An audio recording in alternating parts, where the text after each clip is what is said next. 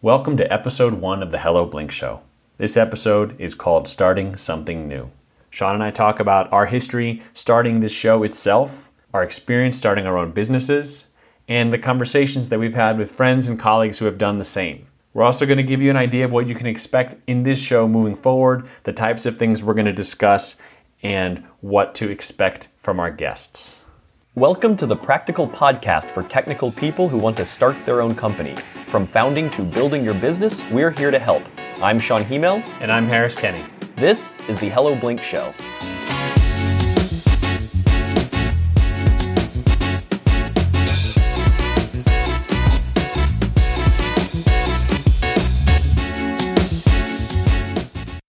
We're going to start with what's new, something that we're working on. So, Shawn, what have you been working on lately?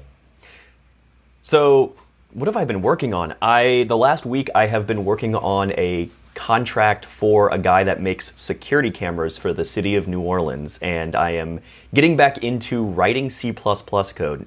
I've done pretty much exclusively Arduino for my entire time at SparkFun, which is kind of C++. If you've ever used Arduino, they kind of hide all the details and they leave out all of the new and interesting features that have been in C++ since like C++ 11 or what's the other one 17 where they have templates and all these things where you can like pass types and the auto function or the auto feature where the compiler just knows what type of an object is and it just passes that back to the caller so it almost works like Python now but with a lot more words involved. So if you don't know what you're looking at, it's really gross, but then you realize like, oh, they're kind of make it they're trying to make it more Python like or another language that just auto adapts to what you're trying to type. And I'm really enjoying it, but it's definitely new and a little bit of a struggle for me. But it's a lot of fun to get back into an actual development contract since I've been doing pretty much nothing but marketing for the last four years or so. And it's a lot of fun. I'm learning CMake, I'm learning new C stuff. I'm finally writing my own class again, which was fun and interesting. Um, but it's really about learning some of these new C features that I didn't know and these build systems. And also Microsoft's C REST SDK. That is their library that is built on top of Boost, so it's a heck of an install. But then it gives you access to all of the like reading and writing your REST APIs to get stuff from the internet. If you want to make, say, an IoT server or an IoT client, it's fantastic and it handles doing things like JSONs for you. So, yes, that is what I've been working on. It's been a lot of fun getting back into code and getting my hands dirty. What about you, Harris? Well, you know, we wrapped up 2019. I was pretty heads down in client work. I was working on some pretty big projects. And so being able to tie those up, do the handoff for one project in particular for the client to be able to take on all the documentation and the process work that we put into you know how they're using their CRM, how they're going to be engaging with customers, the sales cycle, and basically just sort of tying a ribbon on that and freeing up my mental space here in the new year. I got a chance to go to a place called Solderworks, which is in Westminster, just outside of Denver. And it was really fun. They had this pitch night, and there were four different groups, startups, basically pitching what they were working on. And there was an open conversation after, and got a chance to hear people really solving really niche problems that I hadn't heard about. And it was really fun to get those fresh conversations, meet new people, get some new context. It really reminded me what's fun about doing what I do, which is that you know I can pick different projects and learn from different people. And you know, one company was doing something for you know audio impairment. Another solution was a toy for kids. Another product was something that's being developed for first responders, especially in wilderness first aid and fire. And it was just really, really neat to be in that context and learning from founders how they're thinking about what they're doing. And so feeling energized for sure. So, is this how you shop for new clients? You go to the events like this and you see what people are making? It's part of it. These types of events are tend to be very early stage, and so these are not necessarily companies that are going to be ready to be working in terms of what I tend to do. Uh, I do have like advisory clients where they'll be earlier stage, but this is really, I think, just kind of getting the getting good energy and just getting kind of getting connected with folks and hearing what they're working on. It, it's a small world, and I like to be able to maybe facilitate introductions. If you know, I know a VC or an attorney or an accountant, somebody that might be able to be helpful for some of these folks who are really early on. Um, so that that for this event was kind of what that looks like. A lot of them, these businesses are very early on still. Um, but they are thinking about go to market, and they could be in a place where six to 12 months from now, they're looking at bringing on distribution partners and you know formalizing which trade shows they're going to and, and when they're ready to ramp up. So you know, but I also really just like meeting new people. Um, so it's a little bit of sales, but more fun and and may lead to something down the road. Okay, so it's kind of the same way I view, say, Hackaday SuperCon, right? I love going to this. I get to see really cool projects, all the new tech things. I, you know, maybe I'll get some business cards and maybe it leads to something down the road, but specifically Hackaday SuperCon, there aren't too many companies that go to that. So it's I end up working with a lot of companies who are more established, right? My my big clients right now are DigiKey and Microsoft, and I'm doing videos for them.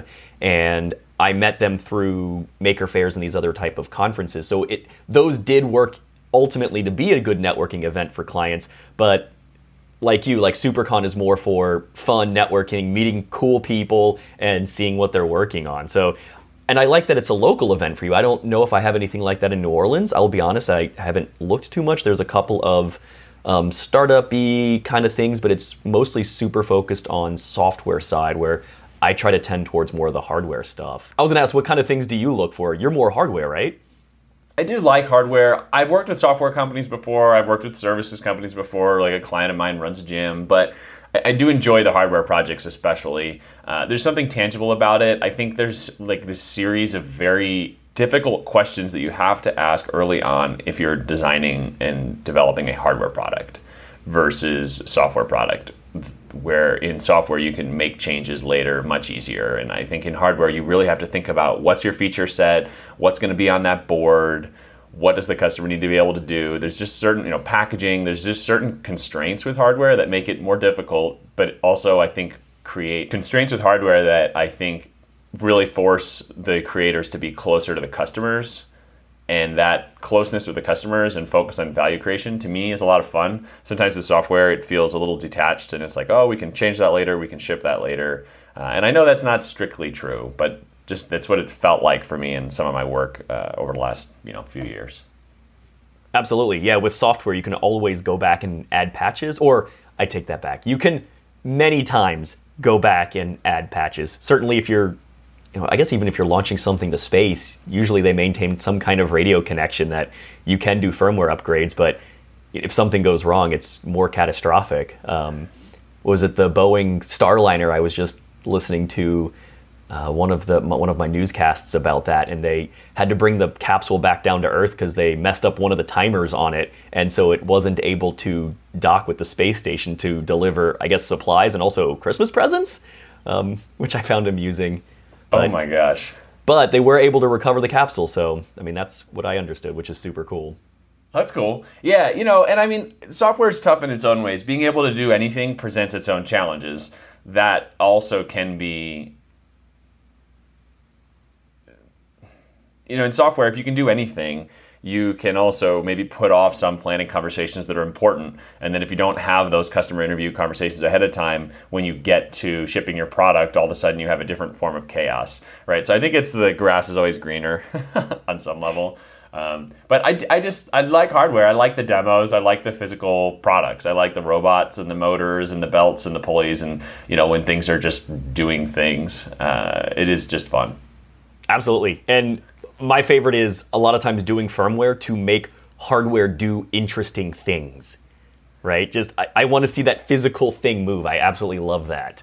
Yeah, there's I don't think there's anything quite like it. I was unboxing a client's product, a testing robot, and there's just something about the unboxing process that's really fun. And when you you know get that kind of fresh smell and you plug it in for the first time, you fire it up, and you hear how the machine breathes and moves, it, it is a lot of fun.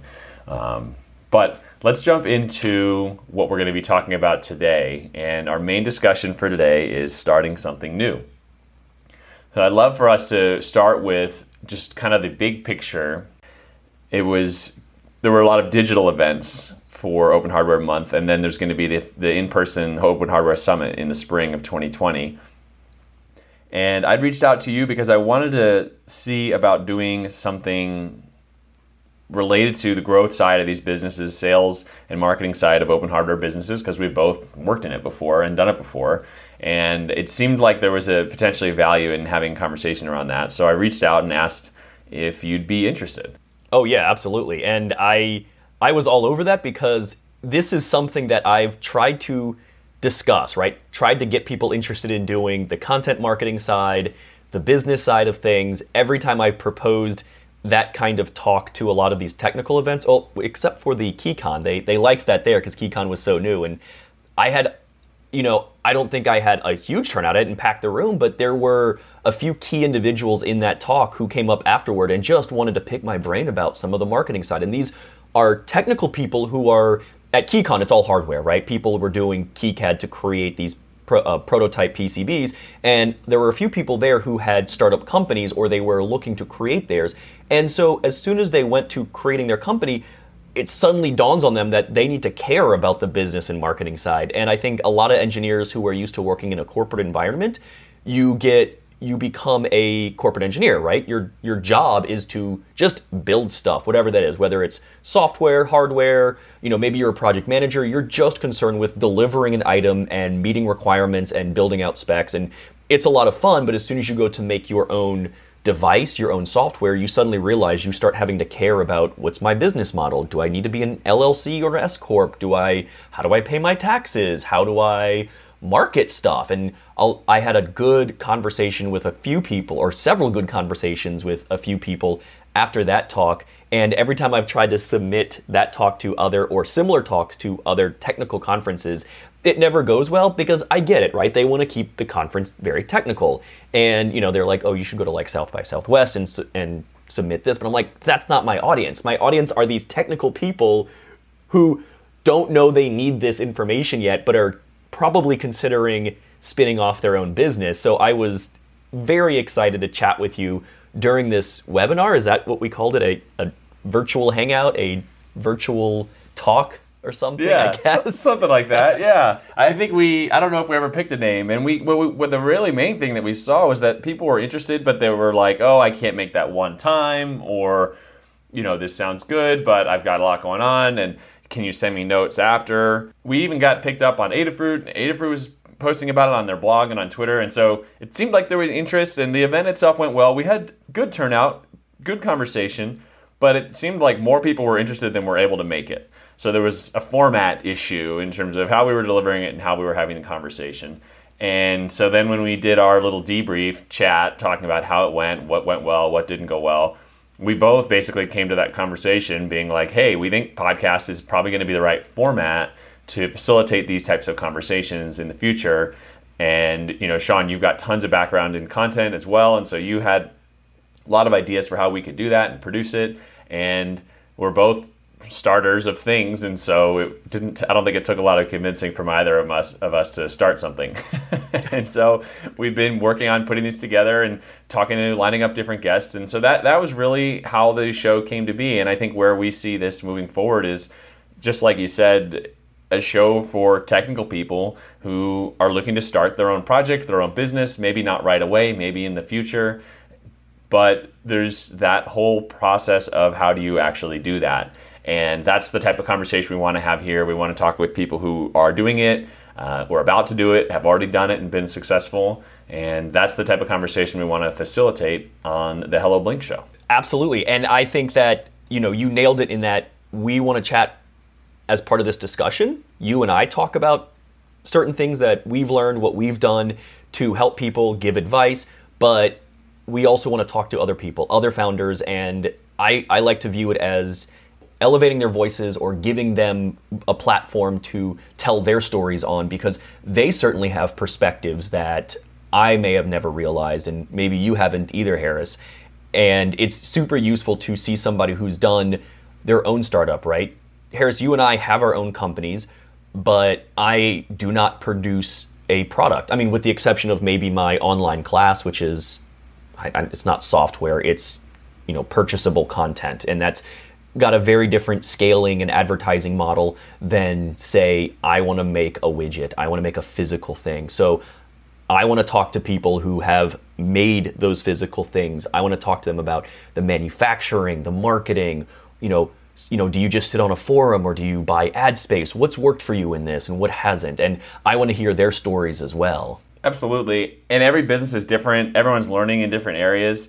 You know, and I think sometimes these conversations they don't happen out in the public because I think people are nervous about sharing what's working in case a competitor might hear it or that, you know, maybe somebody will hear it that works for a platform and they'll change that feature because of how you know they're using social media or some type of ad to get in front of the right customers and and maybe the platform itself isn't monetizing that. And so they're like hey no we'd rather have you pay money than get that for free and so i think you know the nice thing about these smaller scale businesses and projects is that you don't have as much of that fear about sharing you have so much more to gain from sharing and learning than you have to lose from it and I think that's probably true for bigger organizations as well, but that's a conversation for another day. But it's very clear, I think, for the for the founder, for the first time starter, that there's a lot more information that they don't know than they do know, and there's a lot of benefit from just being in that barter sort of economy of knowledge and tips and tricks and things like that. You also bring up a good point about the idea of sharing, and I would say both of us are open source advocates, where I, for me, I, I try to use open source as much as possible, right? And I say that, and I will laugh because I'm currently on a Windows machine, um, mostly because I still play video games every now and then, so it's just easier for me to run a Windows machine. But I do do dual boot into Linux when I need to use Linux stuff, and especially open source hardware. I love the idea of sharing knowledge and sharing things that just help other people. So I think some of this was trying to in a way, open source some of the marketing and business side for people to help them out. Yes, exactly. And the show itself is going to be under an open license as well. And I think our hope is that not only will the show facilitate open conversations, it'll facilitate open businesses who can share their own insight and their own knowledge, whether that's you know being in the fashion industry or electronics, content creation you know, we've got some interviews lined up with people who are solving lots of really interesting different problems. And it'll be really fun to see how much they can share and how much they can open up, or at least they may be facilitating some opening up for their customers. Yeah.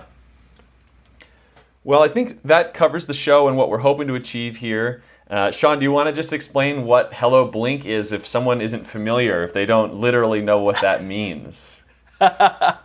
sure, we were trying to come up with names for the show, and this one kind of stuck as far as a as a uh, kind of an inside joke. If you are a technical person and you've done any sort of coding or embedded systems, you're probably familiar with the idea of Hello World, which was a very simple program that a lot of times when you're first learning a new language, the very first thing they will have you do is print out the word print out the phrase hello world. And I think this dates back to the 70s or 80s. You'll have to, I'd have to bring it up on Wikipedia defined, but it's a very old way of just seeing if the basic input and output system of a computer works.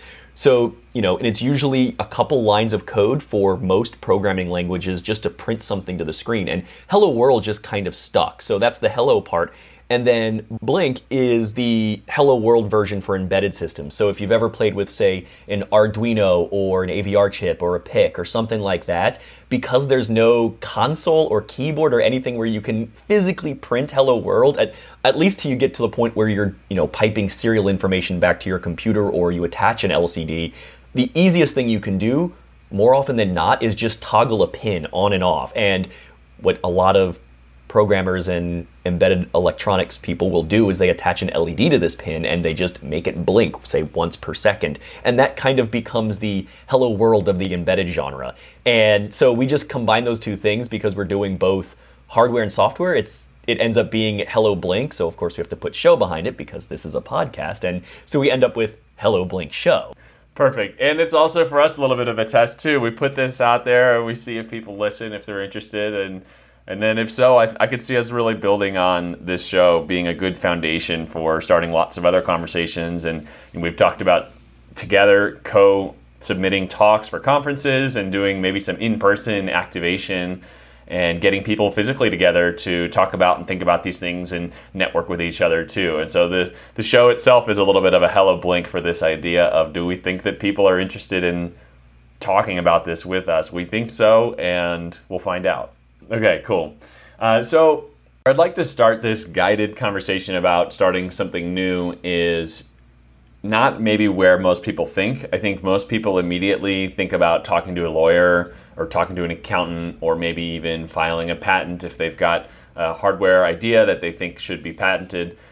Actually, where I'd like to start is really within because I think that this decision to start your own business or start a project that you think could really become something bigger is a mental and emotional journey first and then it proceeds to those more practical things. And just a little reflection I've done on this is that I think that a lot of times, you know, we feel like we're in the passenger seat if we've got this idea of something we want to work on, but maybe we're working for someone else, for another business or maybe a government agency or whatever our job is. And it sort of occurs that what if what would it look like if we were in the driver's seat? What if we could really choose how we spend our time and what's important and what we think is the most important thing to be working on? And then once we have that idea go work on it. And it, there's sort of that longing for what if i could be at my own cadence operating with my own set of what i think is important and then be able to operationalize that and not have to sit in more meetings or ask for permission or approval from a lot of people. And i think it initially feels like something that's something that we don't have. It, we're in the passenger seat looking at other people who are in the driver's seat, wondering what it would be like if I were there.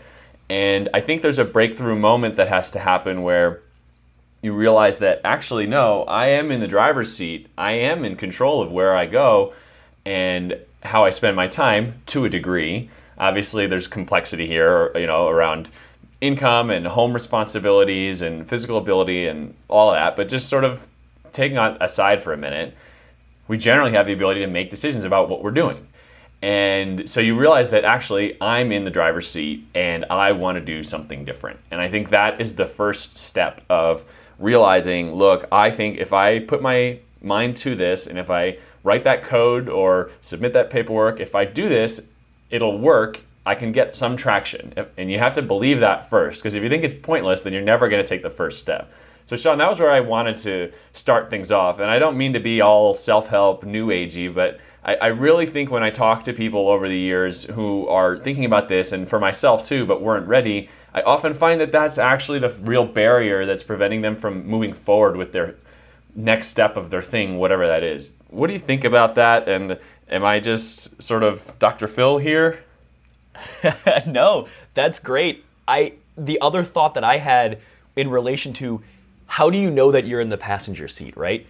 I think that's the first thing to recognize is there is a desire, I think, for most people to say, I want to be in the driver's seat, but how do you recognize that you're still in the passenger seat? And, you know, sometimes it's totally okay to be in the passenger seat, right? You know, you come out of school, for me, and I think there is benefit to working a corporate job and just getting that experience and understanding that this is how the corporate world works and there's certain things you need to know like you know what does it mean to answer emails in a timely fashion right? You learn that pretty quickly working in a corporate environment um, how to hold meetings and all of these things that are good and sometimes you don't want to stay in that and sometimes or sometimes you want to have a side project and i think a lot of times for most technical people and i would say most people in general have had the experience of having an idea and then seeing it come to fruition by somebody else's efforts sometime later, right? Countless times I have seen something on TV or seen something happen and been, man, I had that idea two years ago. And you recognize that that was a first, great, you had an idea, but then you didn't do anything with it. So to be successful, it's all about the execution a lot of times.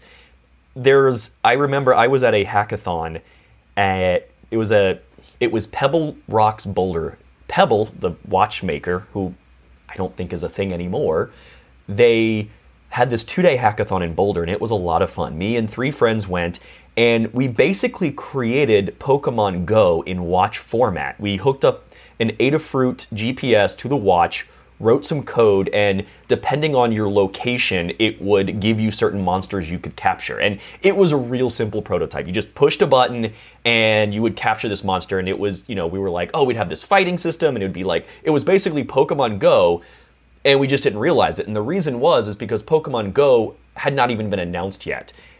The icing on the cake was we write this project up, it's on hackster.io. You can see our submission to the hackathon. We got like crowd favorite or something. They did a lot of fun prizes. I really liked the way they did that hackathon.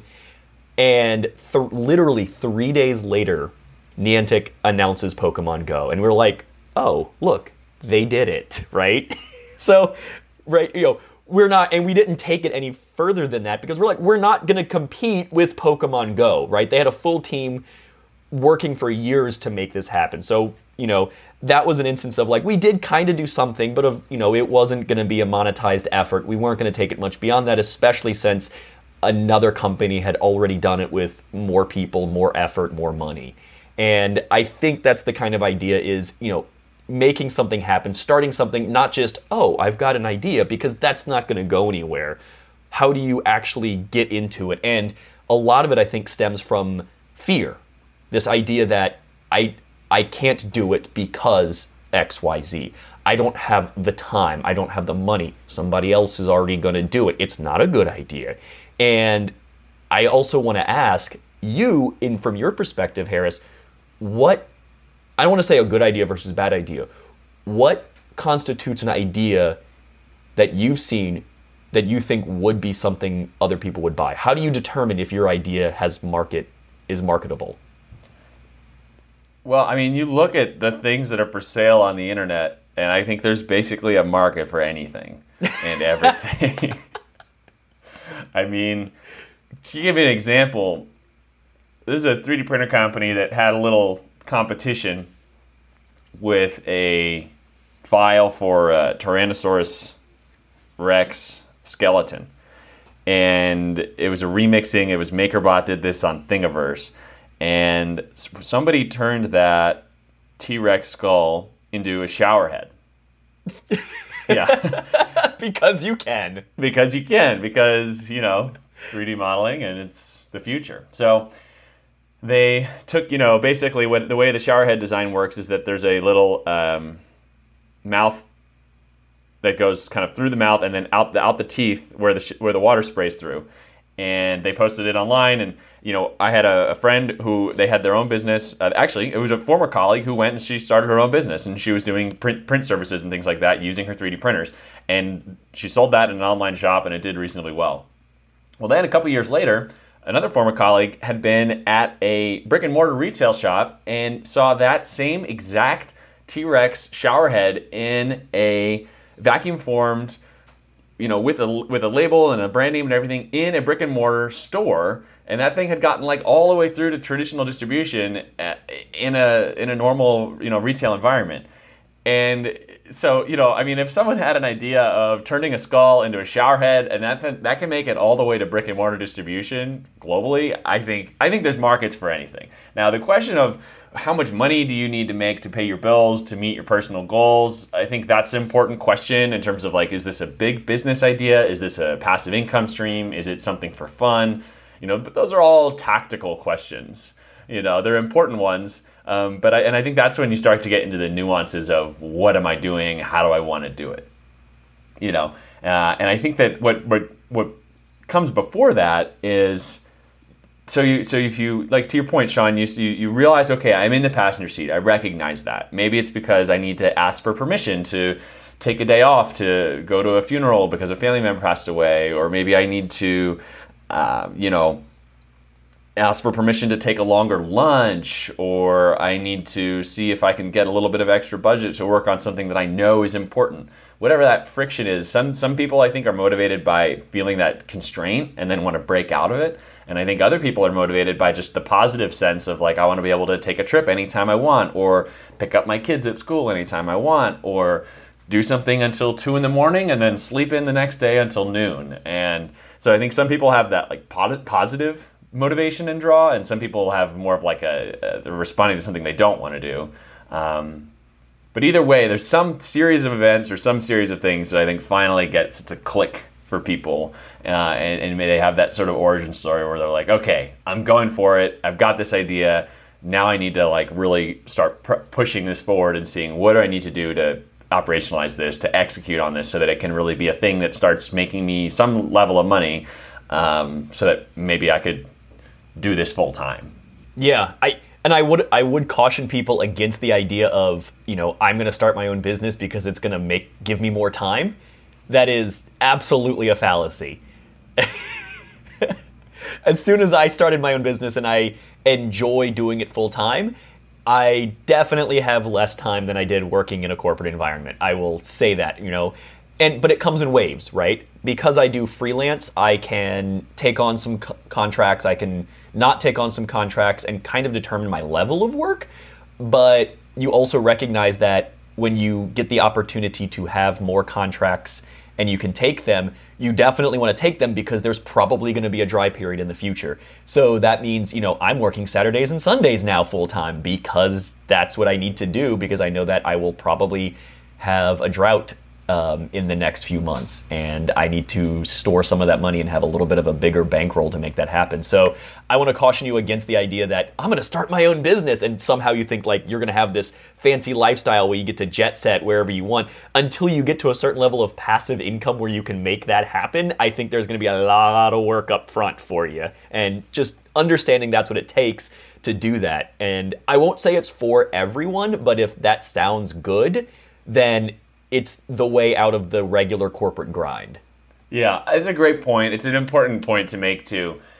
Now, I'll say though, you know, the biggest thing is that going from someone else being expecting that they're going to have you available 40 hours a week, 50 hours a week, 60 hours a week, going from that to you being able to say how you're spending your time and maybe deciding I'm going to work out in the mornings at maybe nine o'clock. There's a yoga class I want to go to, or I'm going to have, you know, an hour in the middle of the day to like make a nice lunch. There is a big difference there. And so even if you're working just as much, when you can freely move your time around, the net benefit to that is pretty substantial. Um, because your assumption isn't that, oh, I'm at work and then I'll just squeeze in everything I can with my remaining free time. Uh, you know, instead, you can decide, even if you're working a lot or a little, you do get to decide and you get to maybe decide your prices and what the trade-offs are associated with that. And your ability to, to change your income is also unique versus in a you know traditional employment context where you negotiate and then maybe every year there's a conversation about how much you're making. And that's typically fairly divorced from like the actual value you're creating for the business because it's pretty hard to complicate or it's pretty hard to calculate with all the moving parts and yeah. so it's like, regardless of what I do, I'm gonna have to wait another nine months for us to talk about whether or not I can be paid more in order to do this maybe personal thing that I want to do with money. You know, and so that that I think is a is a major benefit of going on your own too. Yeah, this idea that you suddenly have control of money versus time, right? It's yes. always a it's always a constant struggle of do I take more money this month or do I take more time this month? And you know, for me, my next step might be trying to figure out how do I generate more passive income so then I have to reduce the amount of time I'm working on contracts to free up more time for myself that allows me to create more I would call more personal personal projects not in the sense of something for me but something that might I might be able to turn into more passive income or give me more growth in an area that I was not seeing from my contracts. And I that you're right that ability to negotiate that with yourself is huge. I, I can't emphasize that enough. Yeah, an employer isn't going to be like, hey, what if we just, you know, if you spend 100 hours working on this, we'll just give you a thousand bucks a month for the next five years. Like the, an employer would never do that.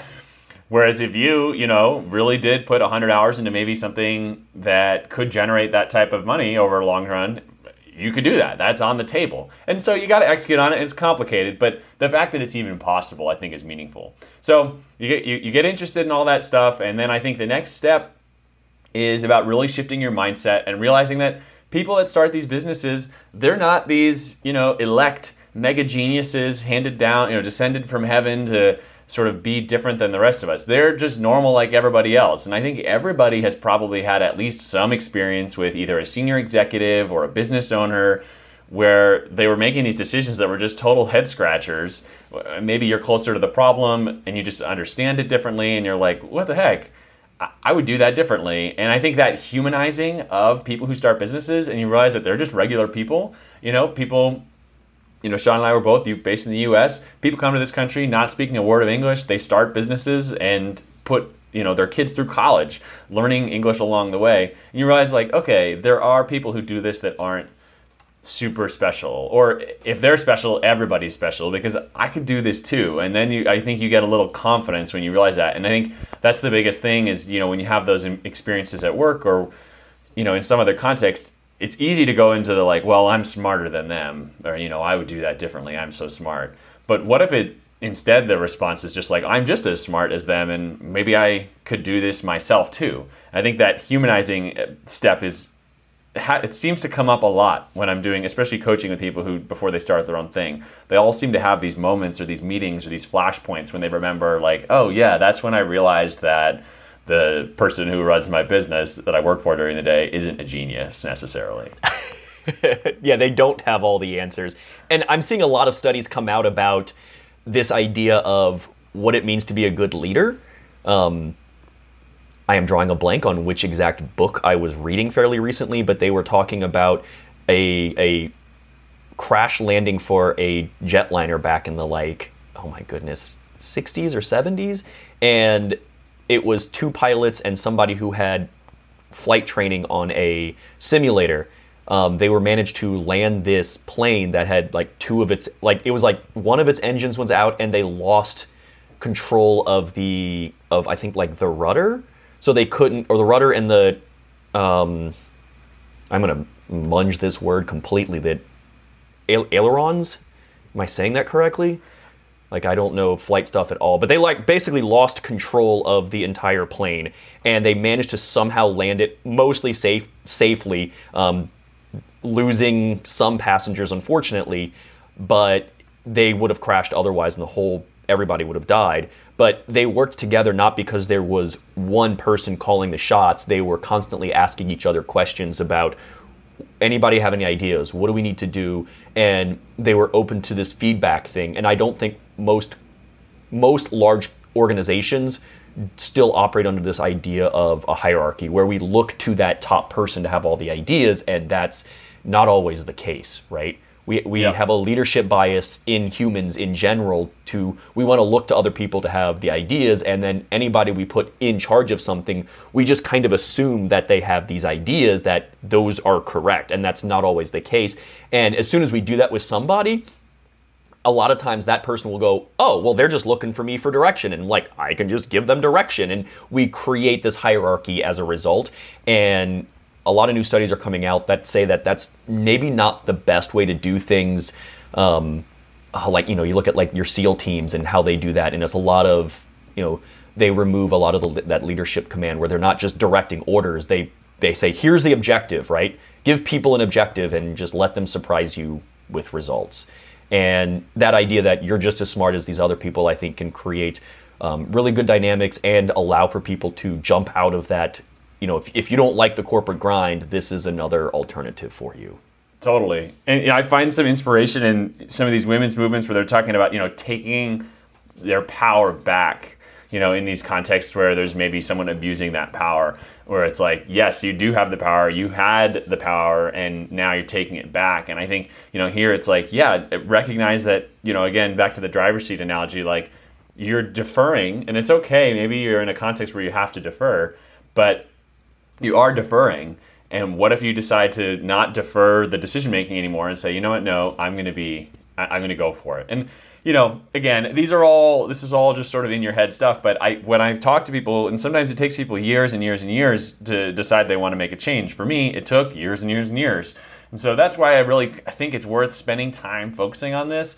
But when you got all this lined up and you're feeling good about it and you have support from you know where, where, whoever that needs to be, friends or a significant other, and you're ready to go, uh, then I think the process of getting started it starts to get a little bit easier Um, you know, personally, I'm a big believer in social commitment. You know, telling people, hey, this is what I'm doing. And you sort of lock yourself in. If you tell enough friends, and especially if they're people you really care about, that you're going to do something, the cost of opting out becomes very high because they're like, what the heck? You've been telling me that you were going to do this for the last six months, and uh, where are things at?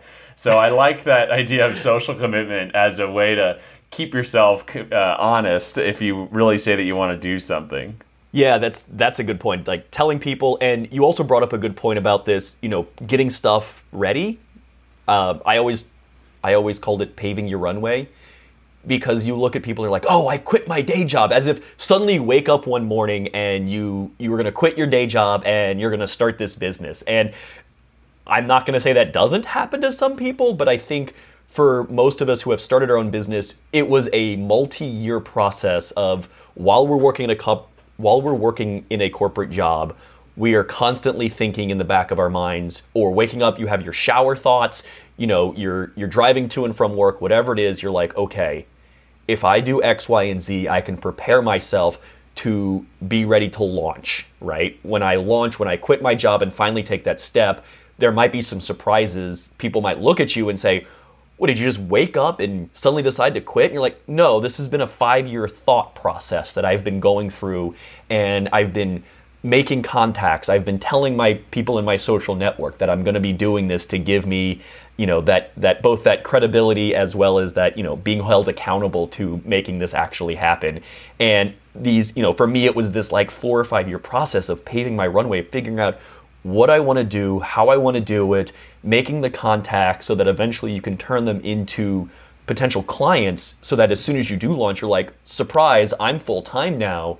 Um, you know, maybe I've done some work with you on the side. Are you are you open to me taking on more work? And if you've done good stuff for somebody on the side you've been moonlighting as this contractor you know and your clients love you then yeah they'll be like yes oh my goodness we can use more time from you and they will sign you up for more work. So it's you know starting something sometimes isn't this you know wake up and do it one day you know? It is a this slow transition that might take years as you start to think, you know, I might have an idea for a business. How do I need to go about that making a full time thing or even a part time thing if you want to? And it might take years for that to come to fruition to even be remotely sustainable or make you money. Yeah, absolutely. It takes planning and thinking ahead. And you maybe get to the point where you say, okay, you know, maybe you're doing things just as a 1099 contractor or maybe you are doing uh, design work at home and maybe finding manufacturers on Alibaba or something like that. And you get to that point where you're ready to sort of cross the Rubicon and you're ready to take the leap. But before you do that, there that's when you start to approach the like legal questions of like, okay, am I going to incorporate? What state am I going to incorporate in? Uh, what you know, how do I want to think about taxes and write-offs and what's the corporate structure? Do I have a partner? And, and there's lots of good resources out there answering those questions. The one point I think I would make here when you start getting into this stage is that every person who starts something, or almost every person who starts something that I know, they end up with a support system. They end up with other people who have done it before, but they also have service providers like an attorney, an accountant, who they can lean on and ask questions to help them navigate the process. And everyone who starts a business has that. They have that support structure in place, those social relationships. And, and if you don't know anybody who do, does those things, you can reach out, you can go to a networking event, you can look people up online, you can ask for referrals or recommendations, but know that that's a crucial part of the support that you'll need to get started. And I think that's kind of the little secret that most people don't know. Everyone who's running a business, they have meetings with their lawyers and accountants asking different questions, things that they're not aware of, and most people don't see that. They don't have exposure to that. And then the you know the ceo comes back from that meeting with the attorney and says okay this is how we should handle it. But they know the answer because they had someone who helped them with that. And so you need to there's a practice of building up your own network of helpers and the first person to call when something comes up. And so i think that's part of this before you do that leap and you have those technical questions about legal stuff and paperwork stuff realize that that's how everybody does it and it might require a little bit of money up front but usually that's a good place to spend money too um, versus trying to do the diy legal thing oh yeah my I will be completely honest and upfront and say that I am very lucky and very privileged. My mom is an accountant and my dad is a notary who has lots of legal knowledge and does a lot of business development development and marketing. So for me that is my support network. You know, it has been crucial that I was able to move back to Louisiana to get their help with things and they've been an absolute blessing for me to get a lot of that up and running. And I see that definitely being a barrier of entry for people who want to start their own business and don't know how because yes, you need tax advice, you need legal advice. If you know, here's your million dollar business idea that I have zero interest and zero capability of creating and that is to make a business that just provides that. As I think as we get into more and more people starting their own businesses because I, I truly believe that's where the economy is going, right? We're talking about this gig economy. Steve Case talks about rise of the rest. In fact, he's going around the country giving money, giving VC capital to places not normally associated with startups, right? He's traveling around to the Midwest. He's traveling around to, you know, a lot a lot of parts of the South and the Midwest and the East Coast, you know, not the Bay Area where you have the traditional VC funded technology startups because he sees the economy moving towards startups that are individuals or families creating their own businesses to provide technology in areas that we don't normally see as technologically developed types of things like you know the computer industry out of the bay area. Like no this is like people need help making more efficient farm equipment and right now they're just relying on john deere to do that and a couple of others but you know what if Bob in his basement has an idea for something. So, you know, VC funding is slowly trickling into these types of things to help them get their businesses off the ground. So, I think there is an absolute need to have this, you know, service model where you can, you know, maybe it's a hundred bucks a month and you have access to legal and tax advice, right? You can call up somebody on a phone and they can, you know, answer those exact questions um, because I think a lot of people who start businesses, you know, in my case and probably yours as well, Harris, like had these contacts in place, people you could lean on to be like, hey, is it is it a 1099 that I need to fill out for this? Like, what form do I need? How do I register my business? How do I get an EIN from the IRS? Oh, I didn't even know I needed an EIN for my business, right? Like, otherwise, you get screwed and the IRS shows up knocking at your door one day and you're like, I had no idea that was a thing. So, I think there is a business model to be had for creating a service to help small businesses with exactly that. Because right now, I'm just leaning on family and friends for it. Yeah, I think there's definitely an opportunity there, and I think the bigger point is really an important one, which is that I do think it's there's more infrastructure and there's more tools in place that make it easier to do this than ever. So assuming you get that legal advice and maybe this company gets started that you're talking about, you know, for free, you can have world-class CRM tools. You know you get access to email and calendaring software. You you know access to git and you know code version control software. I mean as a one person business you can have access to the best tools in the world at a very low cost a very affordable cost. And you know you look at hardware it's getting easier and easier to build prototypes of hardware between 3d printing projects like raspberry pi and arduino making it easier than ever. I mean you you know th- these I do think that these this rise of the rest concept is meaningful. I think there are going to be more of these businesses getting started, and I guess ultimately, if you're in, listening to this show, if you are still here and this has piqued your interest, the question is why not you? Why shouldn't you be one of these people starting one of these interesting little businesses, solving one of your own problems? And you know, I think the thesis that we have or we believe, I think that there's a lot of people who are going to do that. And that's honestly part of why we're starting the show, is that we think that there's people who are going to be interested in these types of questions outside of their expertise. They have the idea, you know, you have some idea. Outside of that, what are just these couple little things you need to piece together in order to get going? Because those couple little things usually aren't as complicated or as scary as they might seem from the outside. And when you do that and you make the leap, um, you enter this different world. And I think that's where, you know, we're hoping to have conversations with people about this on the show. And the interviews are going to be about these topics and what other people's journeys have been like.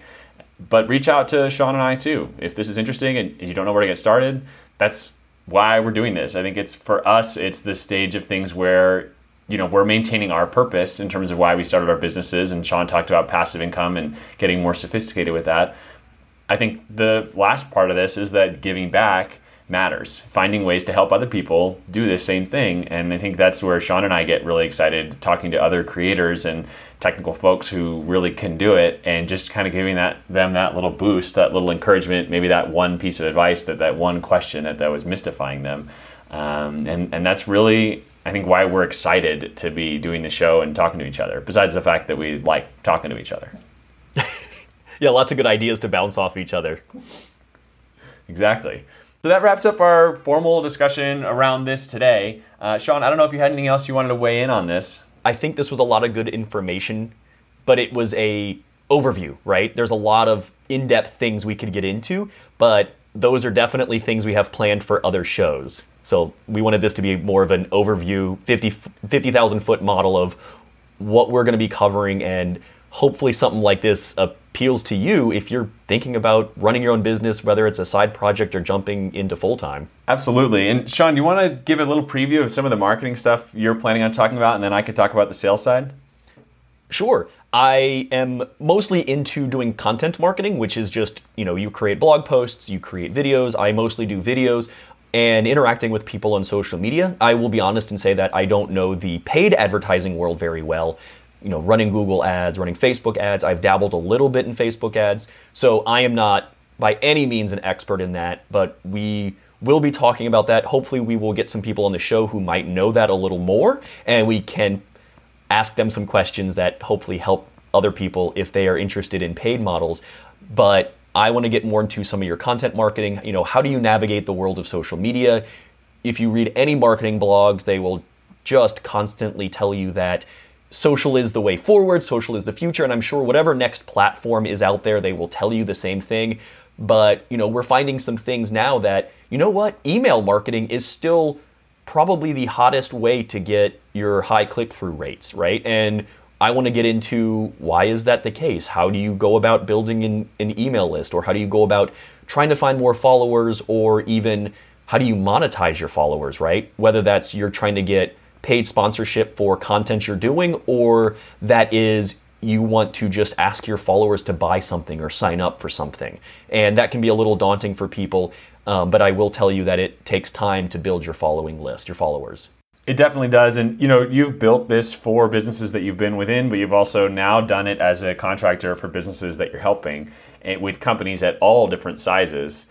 And I think that experience is going to help. And I think it's going to help people too that have already started businesses. So if you're generally interested in these topics and you think you've got a lot more to learn, but you've already started your own business, the plan here is that we're going to have content that we ourselves are looking forward to learning about too.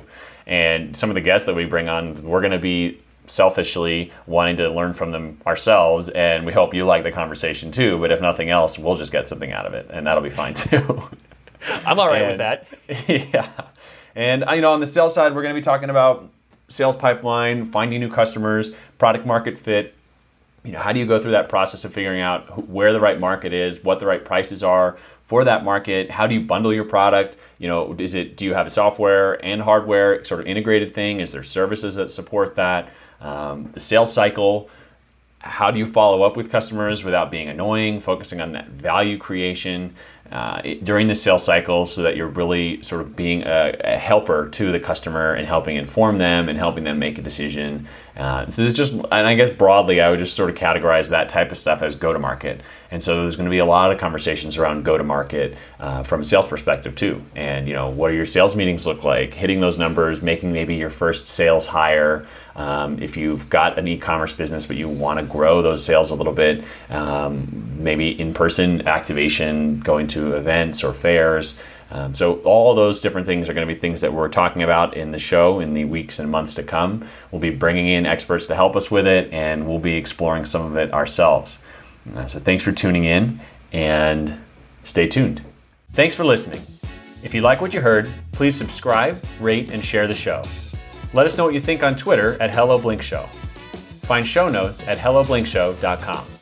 The Hello Blink Show is shared under a CC BY 4.0 license by Skull LLC and Kenny Consulting Group LLC.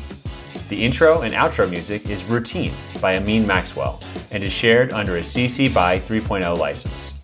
This song can be found at soundcloud.com slash Amin Maxwell slash routine.